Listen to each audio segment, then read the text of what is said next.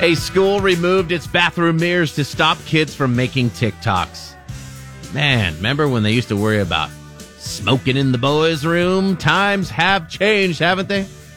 A school in North Carolina, they just had to take drastic action to stop kids from spending all day in the bathroom. Ugh, the bad stuff happens in the bathroom.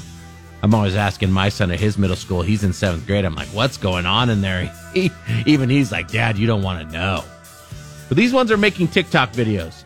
Teachers at Southern Middle School in Graham, North Carolina, noticed kids were asking to use the bathroom up to nine times a day.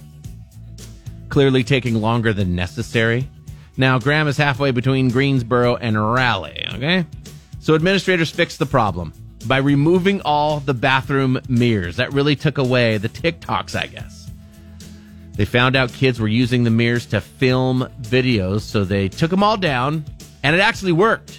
Students are already taking fewer bathroom breaks and getting back to class a lot quicker. Get back into class, Junior. Uh, one parent said maybe they should put the mirrors back up and ban phones instead. But I guess uh, another parent clarified actually, you know, when somebody starts actually, they're going to say something snarky. The phones aren't allowed out during school. Kids just can't seem to follow that rule. Now, when it comes to my child, Kyle, my seventh grader, He's about to turn 13 coming up here.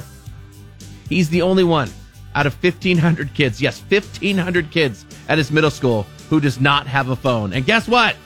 He's surviving. Oh, awesome. Look over there. You can take a selfie in a hospital bed to get social media attention. Don't really want to get into it, but I'm fine.